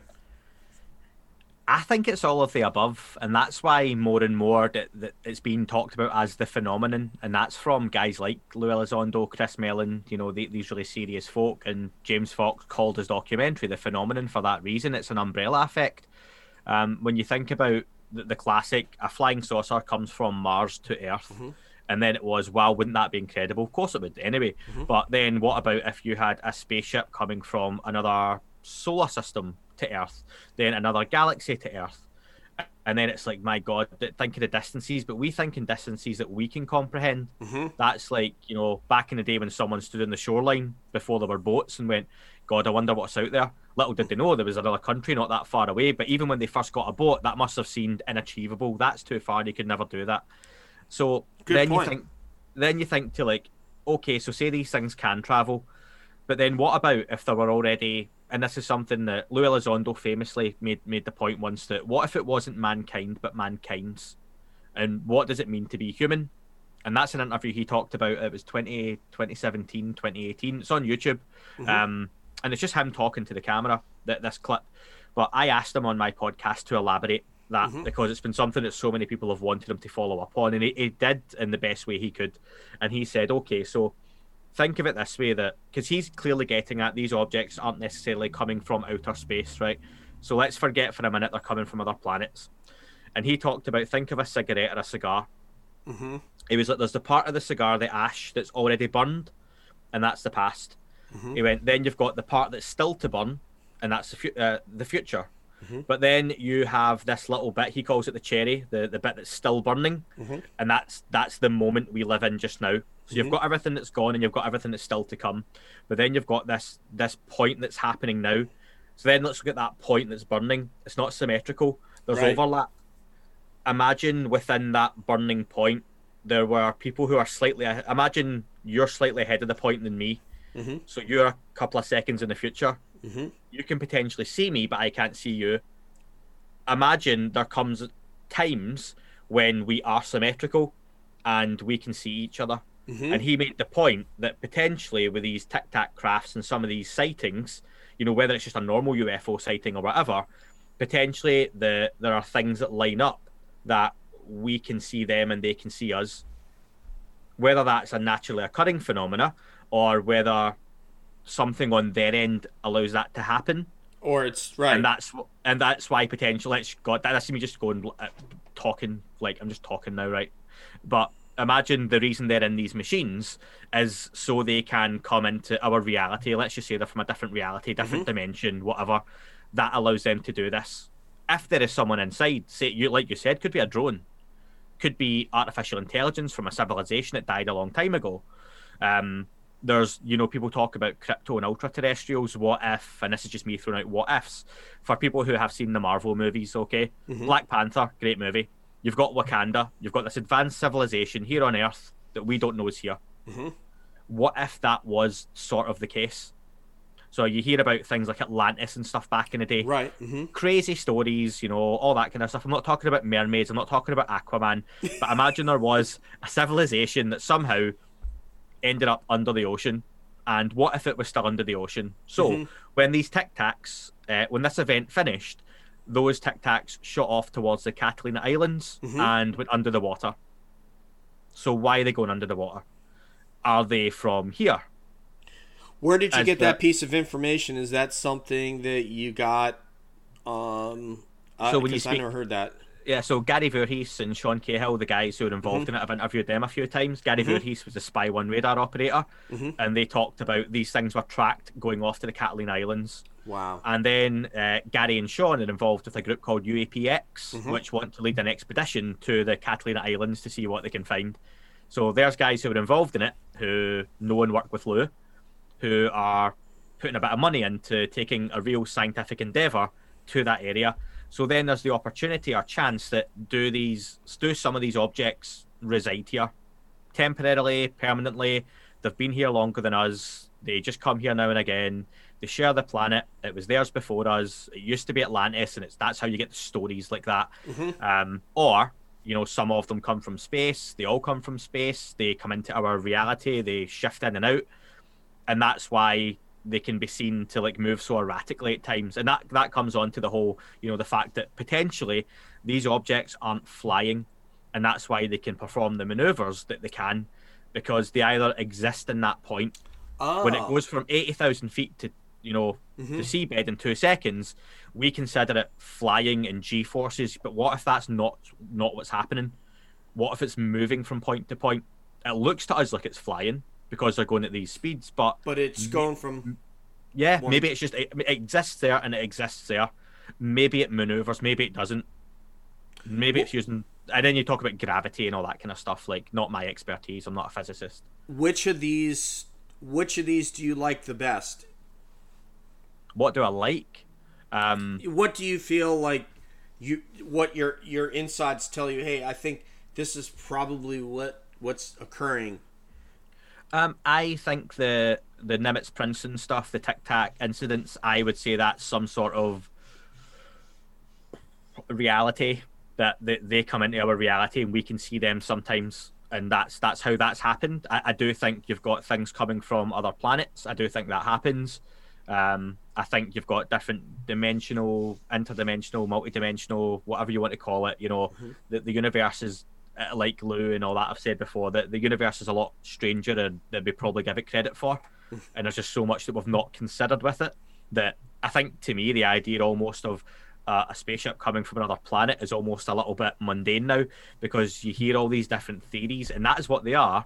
But I put a lot of weight into theories coming from people like Chris Mellon and Lou Elizondo, who are trying their best. And like Lou said, when he talks about the the analogy he used of the cigarette or the cigar burning, that that explained that really well to me. But what he says is he has had people at the Pentagon explaining this to him using whiteboards and math. And they're drawing, you know, this is how this works, and what if it's like this? And you know, like bear in mind they're seeing that other data. They mm-hmm. are seeing, you know, potentially where these things originated from. Did they mm-hmm. just appear? Were they tracked? You know, all that kind of stuff. The the extra videos, the the speed they may fly off at. Mm-hmm. That's one of my not to change subject randomly, but one of my big frustrations with any piece of UFO footage, if you want to call it UFO footage, is you almost never see the object leave. The video cuts off before then. And for me, that would be the interesting part as to you, obviously you don't see the object arrive, mm-hmm. because generally you're not filming a piece of the sky and a UFO flies into view. That would be suspect, okay? Um, however, like you, when you're sighting, this thing was there, so it probably flew over your head. Mm-hmm. Imagine you had a camera phone, you pull out the camera phone and you start filming it. The object either just floats away, okay, fine, but there's so many of these where you see the video and then you'll see a piece of text saying it then shot off at an incredible speed. Well, why the fuck am I not seeing that? Because for me, that's the interesting part. And for me, if that gimbal video does what people say it does, where it cuts off the, the official part we've got released, mm-hmm. apparently after that, as it rotates, it belts off. And for me, that's where really they've released this stuff for people to look at and people interested have latched onto it. But if you release that to the public where this thing, okay, something flying along, looks a bit saucery shaped, could be anything, no, it then tilts, okay, that's interesting. But then you see it go and it's gone. But that's purposeful, that, right? It's purposeful. Yeah, they, that's all they want you to see. They want Absolutely. you to be in doubt. It, it's enough that, and again, we've had a crazy year worldwide, okay, but it's enough that basically in the last four years, the US government, Department of Defense, and the US Navy have essentially acknowledged UFOs exist. We study them. Here are some UFO videos. And people went, eh. Right. Uh, yeah. It's because it's not enough. So that's they got the desired result. What they were looking for is what they got. Yeah. Um, what did you think of that video in the extra footage included in the phenomenon? So if you purchase it from uh, Vimeo or um, or Apple, you'll find this that one where that individual is pointing his camera up the sky and he has like 10 minutes of footage of something that looks like a UFO and you could see the rotating colors at the bottom of that craft. Do you what did you think of that video? Do you know I've seen loads of footage like that. And I suppose for me, it's not the what did I think of it because I've seen videos like that, but for mm-hmm. me, it's the fact that that has made it into that documentary and the people who were attached to the documentary again i'm, I'm saying these names for a reason people like chris mellon mm-hmm. harry um, harry reid senator harry reid um, you know the senators that were involved um, lou elizondo hal puthoff james fox knows these people has spoke to these people james fox talked about this on joe rogan you know don't listen to me go listen to after he's listened to you mm-hmm. go listen to the james uh, joe rogan podcast, Absolutely. podcast and listen to james fox talk about it that's in there for a reason so for me that adds legitimacy to it. Can you say it's anything other than a really interesting object in the sky with some some lights around it? Not really, but you can speculate. So it's like any of that footage. You're never going to get. A, I was talking again to Luis Jimenez about this. Nothing is coming out in the form of a documentary or TV show that gives you proof that aliens exist that's what keeps disappointing people, especially in the UFO community and, and ufology, UFO Twitter, that anytime something like unidentified or the phenomenon or a Jeremy Corbell documentary gets announced, they are not announcing proof of aliens. They can't, that stuff wouldn't come out. And uh, do you want to see this trailer? Buy my documentary. But what you're getting is different to different extents as well. And I think the phenomenon's the best one for it, is you're getting a little folder of evidence and you can't prove aliens exist or ETs or multidimensionals exist. But I think what you're getting is look, here's all the evidence we do have. What do you think? Right now, that evidence, well, until now, I don't think it's got into the right hands. And this is this potentially is where we segue nicely, if you want to, into your podcast. Christ, I'm taking over. Uh, no, you, go ahead, know, please. The, the, the, UAP task force. Mm-hmm. So, for the first ever time, Senate has passed a bill. It was part of the COVID COVID nineteen bill, I believe, um, I, I, don't know the numbers and stuff. Other mm-hmm. people are better than that with me. I'm not a details guy, but within that bill was the demand that um, the a UAP task force is drawn up, and within 180 days they present a report. It's now due around about June. Um, that will give you know basically essentially Department of Defence an assessment of what is the UAP or UFO phenomenon. An underfunded, understaffed effort that's probably yes. going to produce something that none of us are going to be compelled by. But we hold out the smallest of hope.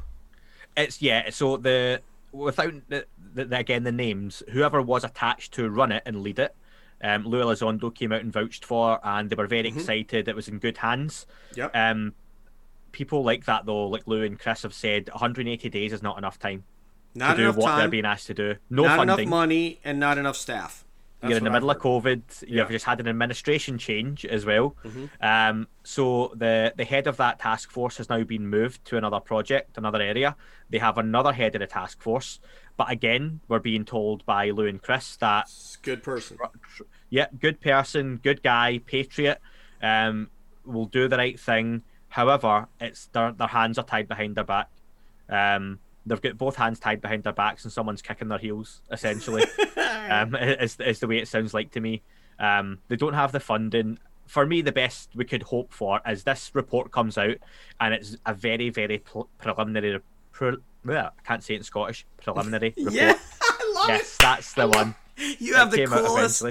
Glasgow has the coolest Scottish accent. I mean, Yeah. you you you are like the the the Scouse of, of Scotland. I mean, it's the best. Oh man. Fuck! That's that's not a compliment. Um, It is. I, I, I love the Scouse accent. So like, okay, I lived in the UK for three years. Yeah. Uh, my favorite accent is probably the Scouse one. Is that on a woman though? Huh? Oh, I don't know. Yeah. okay, I can't talk about that. I don't know if I've talked to that many Scouse women, but as far as the men, you know, listening to um, to Darren Till from the UFC or Yeah. or uh, the the Fab Five, uh, the Fab Four rather, um, and of Scotland, I love the the Glaswegian because I had my friend from Scotland listen to your podcast, and he's like, "Oh, he's Glaswegian," you know. I was like, "Hell yeah!" Like you and uh, Joanne Calderwood, the fighter from Yeah. UFC, JoJo. Yeah. So she's So yeah, it's uh, it's nice, but obviously it's much easier to imitate. It's so much easier to do your accent. I could do a podcast like this all day. So let's talk about UFC. Let's talk about fucking NBA. Let's talk about the Mets. Fucking love- baseball. That, so that's but that's like years I've been brought up on American TV shows. That's a great Hollywood. American accent, man. Andy McGrillen, party people at UFO. At that UFO podcast. All right, so let's do some quick hitters. Um, Cool. Most compelling video to you other than the big three? Um. Oh, uh, th- so straight off the top of my head, my favorite case, uh, and has lots of footage, is the Phoenix Lights case from Arizona, mid '90s. It's all handheld cameras. It was the mid '90s, folks. No conspiracy stuff because people didn't have it, but thousands of people across Phoenix, Arizona, saw lights over several nights. Um, famously, there was a pilot at the time coming in to land um, in a small light aircraft who reported seeing the lights everyone claimed it was a craft. There was a solid structure, V-shaped, that flew over the town, hovered in the distance. Huge. Um, it later came out. It's actually Kurt Russell, the actor, was the pilot who was flying at the time. Um, Wow. That that came out only a couple of years ago on a, a UK talk show, where for whatever reason they br- they brought it up, and he said, "Yeah, do you know what? He was watching a documentary on it and realized that he was the pilot. I think he was dropping off one of his." kids or it was something like that or a friend he was flying him and flying back and his, his little plane and saw this craft so yeah the whole the whole of this this town had this sighting over a few nights famously they obviously um, went to the, the governor whose name was fife symington who they were like all over the police there was loads of reports coming in this huge fucking v-shaped craft is flying over our town what is that it was reported and it was very much poo-pooed he turned Um, it into a joke. Yeah. yeah, he turned into a joke, which ruined his career, and he since came out in a lot of interviews regretting that because he basically turned up to a press conference with all the journalists. People were really, really interested in this, and they said, "We've found out who done it. Bring them out." Had a guy dressed up in a big, stupid, eight foot tall grey alien costume, handcuffed. Everyone had a little giggle. That's that's the subject. That's ufology. It's not changed massively, although it's a bit better. And um, he said, you know, it was something like, "You guys take this way too serious." Um, since come out and said himself that that was a mistake. It was made to do that. He had saw the craft himself, and yes, something did happen over those couple of nights. So there's loads of footage of it. The the US uh, the official ex- explanation was it was military flares, but if you see these, the let alone the footage, you know, where the, the craft is, is obviously going over the town and stuff, people reported, these aren't flares. These are lights turning on. They're not dropping. They're hovering, and they were there for hours and hours and hours. So it wasn't a weather balloon? Uh, And and the well, mil- and the military doesn't just randomly drop illumination flares uh, Vietnam style over the city of Phoenix for no reason? Okay. do you know what? No one said it was. It wasn't a weather balloon, so maybe that's something they could look at. It could have been a what? Yeah, we got to check could that have out. been, it could be. yeah. It could have been a weather balloon. Uh, mine is Aguadilla. Um, I was able to look uh, through that. Again, I, I, was able to look at it through my little bit of knowledge uh, as um, you know, as an aviator. I'm. I was never a sensor operator. I was a flight engineer, so I had a limited amount of time looking at it. But I uh, did have a sensor operator look at it, and it's compelling in that you can't tell 100%. Okay, he couldn't tell me what it was. Yeah. So I mean, I'm just I'm pulling up the video now again because I just want to double check. Please. Uh, at what point? So at, at, at, around on that video, if people pull it up, it's at Aguadilla UFO, whatever mm-hmm. on YouTube. At around 225, the object appears to split. Mm-hmm. Um, I was talking about this online um, with a few people, and I'm I, I love when people get in touch who are really skeptical, healthy skeptics, and I'll put out a video with a picture and say, you know, what is this? And if someone can explain, this is why it's a balloon, this is why it's this, this is why it's a plane, it's coming from an angle, that's fine. There's science to all that stuff, okay? But someone did get in touch with me, and they've done quite a bit of work on the fact they think it's a balloon. Yeah, let me let me pull it up. I'll pull it up and I'll take a look at it as you're looking, and um and see what I can tell you what's on the screen at least. Um, and I'll, I'll even try. Obviously, I don't want to ruin again. It's an audio podcast and all that and stuff. But no, it's okay. It's this um, is this is really this is something that people really want to see. Um, oh, hold on a second. And this is something I'll forward on to yourself as well. That the, the work they've done for it, but um, they basically analysed it and they've got down the reasons why it's um it was two balloons.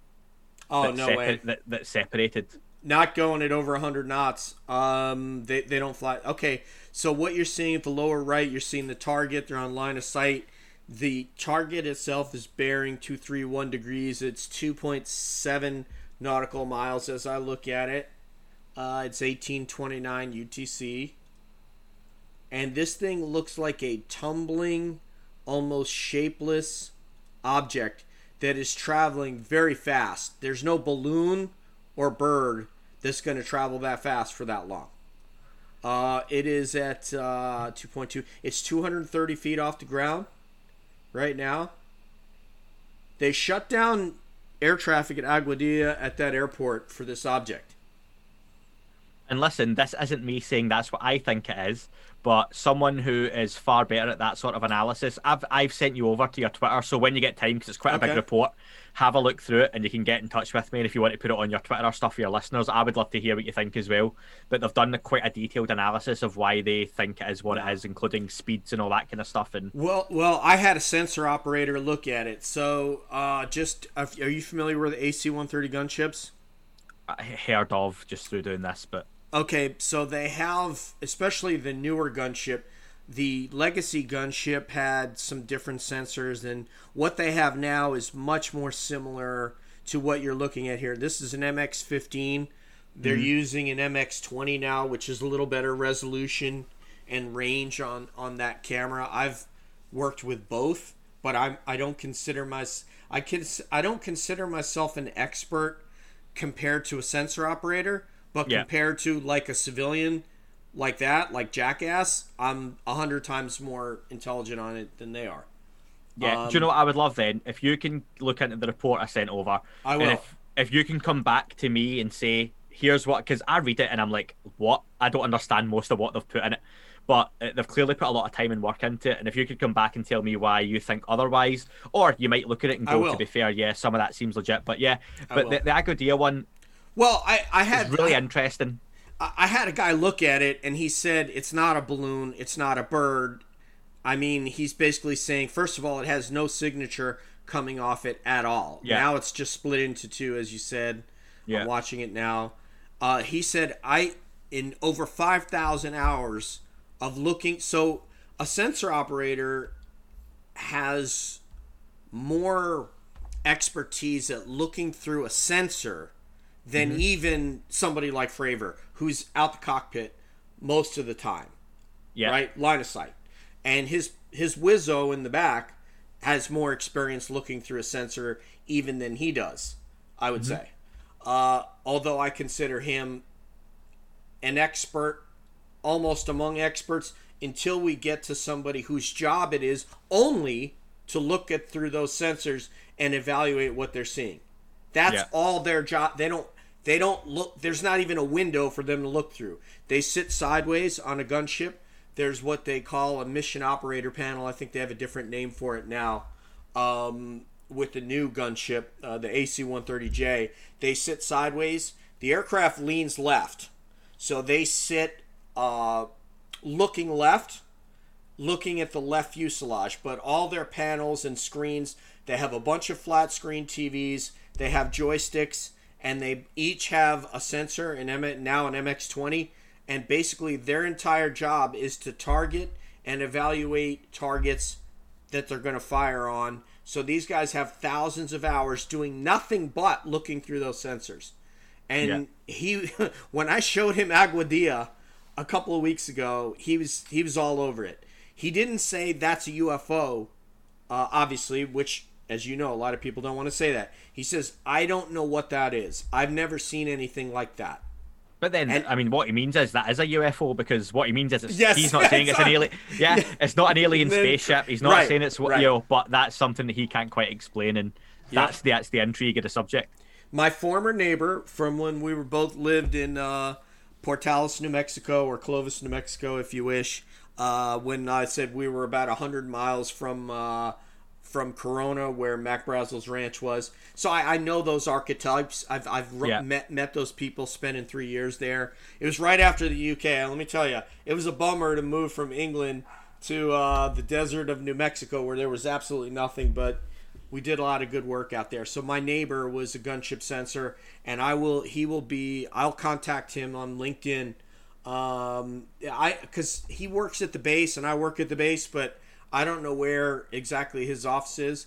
But I'll contact him and make sure that he can look at any video or or report that you want that's through a sensor, and he can tell you what he's looking at whether Yeah, it's a navy or not. You know, even if he's not used that sensor, he's going to look at all the telemetry on that screen and be able to break it down even better than I can. So, Cool, man.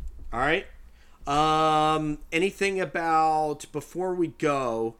Anything that you'd like to say about uh, Mr. Parker uh, and Mr. Um, Travis Fulton? Oh, Because Walton. yeah, Travis Walton. Thank you. Because um, I thought it was interesting that he said a lot of people. I heard the other night on a show somebody saying we don't know if their intentions are violent or not, and I said actually I think we kind of do know, because they have had many many chances to attack us, and in fact Project Blue Book I think they tried to attack them over DC at one point, and and uh, and they've never attacked us. And I think Travis Walton said to Mr. Rogan, if they wanted to do something to us, it'd be over before we knew it. What is your thoughts on that particular topic of whether or not uh, they mean us harm in your estimation? So I, I think I'll bring it back to the the umbrella aspect of this phenomenon because I don't think it's just one day. Um, this isn't a, a race of aliens. It's it's like you know, Mhm. it's it's like putting you in a prison. You know, who's going to do you harm? Mhm.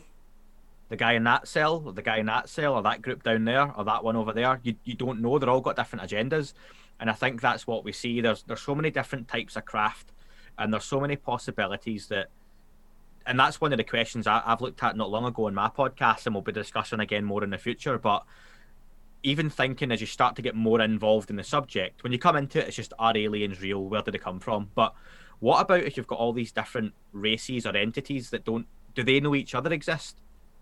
Maybe you know, not. when you've got when you've got the tic tacs buzzing the pilots right for whatever reason, and you think they might be drones given what they do, that's that's totally plausible. But what if at the same time you've got uh, a flying saucer with some greys on board that abducting someone in backwater Texas? Mhm. You know, and it's like, do they know each other exist? Do they know what that is? Do, does that one know what that is? Mhm. you know, is it the same?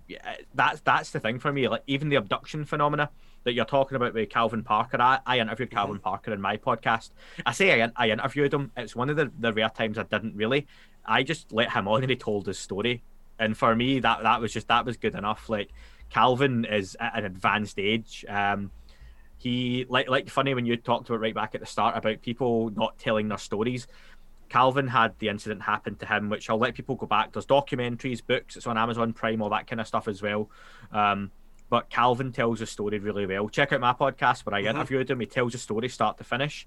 Um, he was fishing with a friend when he was very, very young in Pascagoula, uh, and basically was abducted. Spaceship came overhead, bang, lights went out. Um, later through regression, all that kind of stuff, they remember what happened. He describes the entities, the beings, um, told them not to panic. You know, there was some experimentation done on them. There was some marks left, mm-hmm. um, and they were just basically then returned back to the shore. Him and his him and his friend very much decided, you know, what do we do about this? They ended up going to the police. It was in the news for a short while, but then it went away. Calvin never really talked about it for a long time. Can I mention something about that? Because you recommend you recommended a documentary, and there was something very interesting in there. Because again, if you're a viewer out here and you're interested in this topic, and you want to kind of look for markers that tells whether someone's telling the truth or they're full mm-hmm. of shit, there are certain things that you can look for, and one of them was the documentary you pointed out. Uh, which was on Amazon Prime. You told me to, to watch on one Friday night, and I did they're in the police station. They're being recorded in a room together without the police present, and they don't mm-hmm. know they're being recorded. Yeah, yeah. And the right, things yeah. that they say to each other, two different men that had the same experience. Yeah. Why would they make that? They're sitting there talking like, "Oh my god, can you believe that? This one did that, and I saw that, and I saw this, and this is what they did to me." I mean, they don't. People don't make that kind of stuff up, man. No, and the the thing was like Calvin never told that story to his wife, and the reason she found out some thirty or forty years after the event, and they'd been married for decades, was he was at a like a mutual friend's uh, funeral, and he signed the guest book, the Book of Condolences, Calvin Parker. Another guest coming up to sign the book saw his name and approached him and asked him at the funeral, "Are you the same Calvin Parker that had the abduction back?" And he was like, um, "Yeah, that's me." and his wife and the kids, his wife and kids had never heard about this, and he, they were like, "Really?" And he's like, "Well, I've just never talked about it." That's when the story came back out, and again, people got in touch. You know, you should write a book about it for a bit of closure. At that point, you know, uh, the the, the friend who was part of the incident, they hadn't been in touch for decades, had already passed away. Passed away. Um, and yeah, so again, Calvin is is a lovely guy. You and, can and hear the genuineness when he talks. And can you point out how many other people witnessed that same craft, by the way, that they saw? So uh, it, it seems to be each passing year more come out. Um, there, there's quite a few now. Even as recently as last year, more people have come out to say at that time they did actually see something from different vantage points. It was over a, a sort of I want to say lake um, it was. area. But and there was a bridge right nearby. And, That's it. Yeah, yeah, there was people on the bridge. There was couples parked up in a car. You know, teenagers. You know, making out, doing whatever they were doing. Um, there was people coming back from wherever who all over the years have come out and said, actually, do you know what? Yeah, I, I did see something. So the story has been corroborated in a lot of ways. The fascinating part, of course, is the abduction. But Calvin himself will tell you, and you can hear the honesty in his voice. He wish it had never happened. It wasn't a nice experience. He's not necessarily into UFOs. He's not particularly bothered about the subject. He's attended out of you know uh, politeness a few expos and things like that, but he's not touring or doing the circuit. He's not making tens of thousands or hundreds of thousands of dollars out of this. He's just told his story, and and that's that's it. Which is strikingly similar to Travis Walton's story strikingly similar. Yeah, Travis obviously being a bit younger. Um, Tra- Travis's story probably has a little bit more detail in it as well, in the sense that Travis went missing for several days, and uh, Travis's friends he was out with, basically a, a, craft very roughly. People should go and watch Fire in the Sky, great movie that was made about it. There are other documentaries and books and stuff as well, but essentially it was out with a couple of friends. UFO comes down. He approached it, touched it, and disappeared his friends were borderline about to be charged with his murder and disappearance when he appeared. Was it five days later? Um, really disorientated and basically claiming that he was taken away. Um, again, things like hypno- hypnotic regression and whatnot. And even if you want to listen to something more modern, he was on the Joe Rogan podca- podcast, like you mm-hmm. said, um, late last year, early this year. It's all, all no, yeah, it was a couple months now. ago. Yeah, yeah, it's just yeah, it's lockdown mm-hmm. year. Everything's the same. yeah. um, people in the future listen to this. Yeah, fucking yeah. lockdown. Yeah, every, every day is the same basically. So yeah, and he was on that and told a story, um, and he talks about the whole experience. You know what they told him, and like you say, he thinks anything, any race of beings or entities, whatever they might be, robots, AI, creatures, U.S. government with technology and experiment on their own people. That's a theory. Whatever can do that uh, clearly has technology that could, you know, wipe us out, attack us, do whatever they wanted, Independence Day style. We don't have Will Smith to send up and load a virus onto a computer, okay? that's that's unfortunately not going to happen. But it's like, like, like I said back at the start to come full circle, it's it's I think it's a lot of different entities and things happening, and like has been said before, the universe and reality I think is far stranger than we realise and we know. And it just I just want to see it talked about seriously well, this I has agree. been serious, but we've had a laugh. I, I enjoy no, having fun. but yeah, it's just talk about it. Don't people? People need to have the conversation. Yeah, and I really, I really appreciate you coming on. I, I, I have a laugh in everything I do. Uh, I am serious about the topic. Uh, I'm not the most knowledgeable guy out there, but I can look at a set of facts and try to put them together. And while I can come up with the most plausible explanation without coming up with something that's beyond a reasonable doubt. Other yeah. than Commander Fravor, uh, there's very and, and uh, did you say the Princeton or the Roosevelt, whichever ship it was off of the Jacksonville, uh, with Ryan, Ryan Lieutenant uh, Ryan Graves uh, and company. Yes, that was a Nimitz Princeton yep. incident. Yeah, yeah. Um, in the absence of that, there isn't a lot out there that's super conclusive, but I can draw conclusions uh, or I, I can draw I can make inferences off of what I saw without yeah. completely discrediting it. And I like that you you know you circle back to hey guys, if you don't want to entertain something that happened 80 years ago, 40 years ago, hey, this stuff happened 5 years ago and in the case of uh, Commander Fravor, what are we 16 years ago now?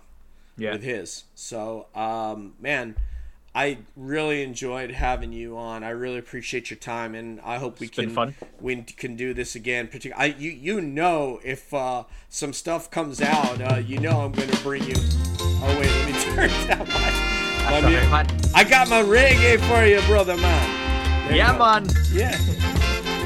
uh, but yeah, when something happens again, um, I'll have to uh, get you back on to talk about these things. And if you need anything analyzed militarily, particularly if it's through a sensor, if I can't do it, I will get my guy to do it for you, and I will forward uh, him what you sent me. Okay? I'll come on anytime and talk about anything. More than happy to. It's been fun. Dude, you're the man. I really appreciate it. So, tell everybody where they can find you, uh, because at that UFO podcast is so dope. Yeah, so you've got the website, thatufopodcast.com. You can find the podcast, That UFO Podcast, on Apple, Spotify, whatever you want to listen to your podcasts on. Um, I've got at UFO UAPAM or That UFO Podcast on Twitter, Facebook, Instagram. And I've got patreon.com forward slash That UFO Podcast. And it's got some extra goodies and stuff on there as well. So, yeah, check it out and say hello. I absolutely love I'm not ill in the grilling party, people. Put your hands together. All right, Andy, thank you very much for coming on, brother. And uh, we'll be talking to you online, okay? Cheers, man. Thank you. All right, cheers, brother. Thank you. Anytime, bud. Bye.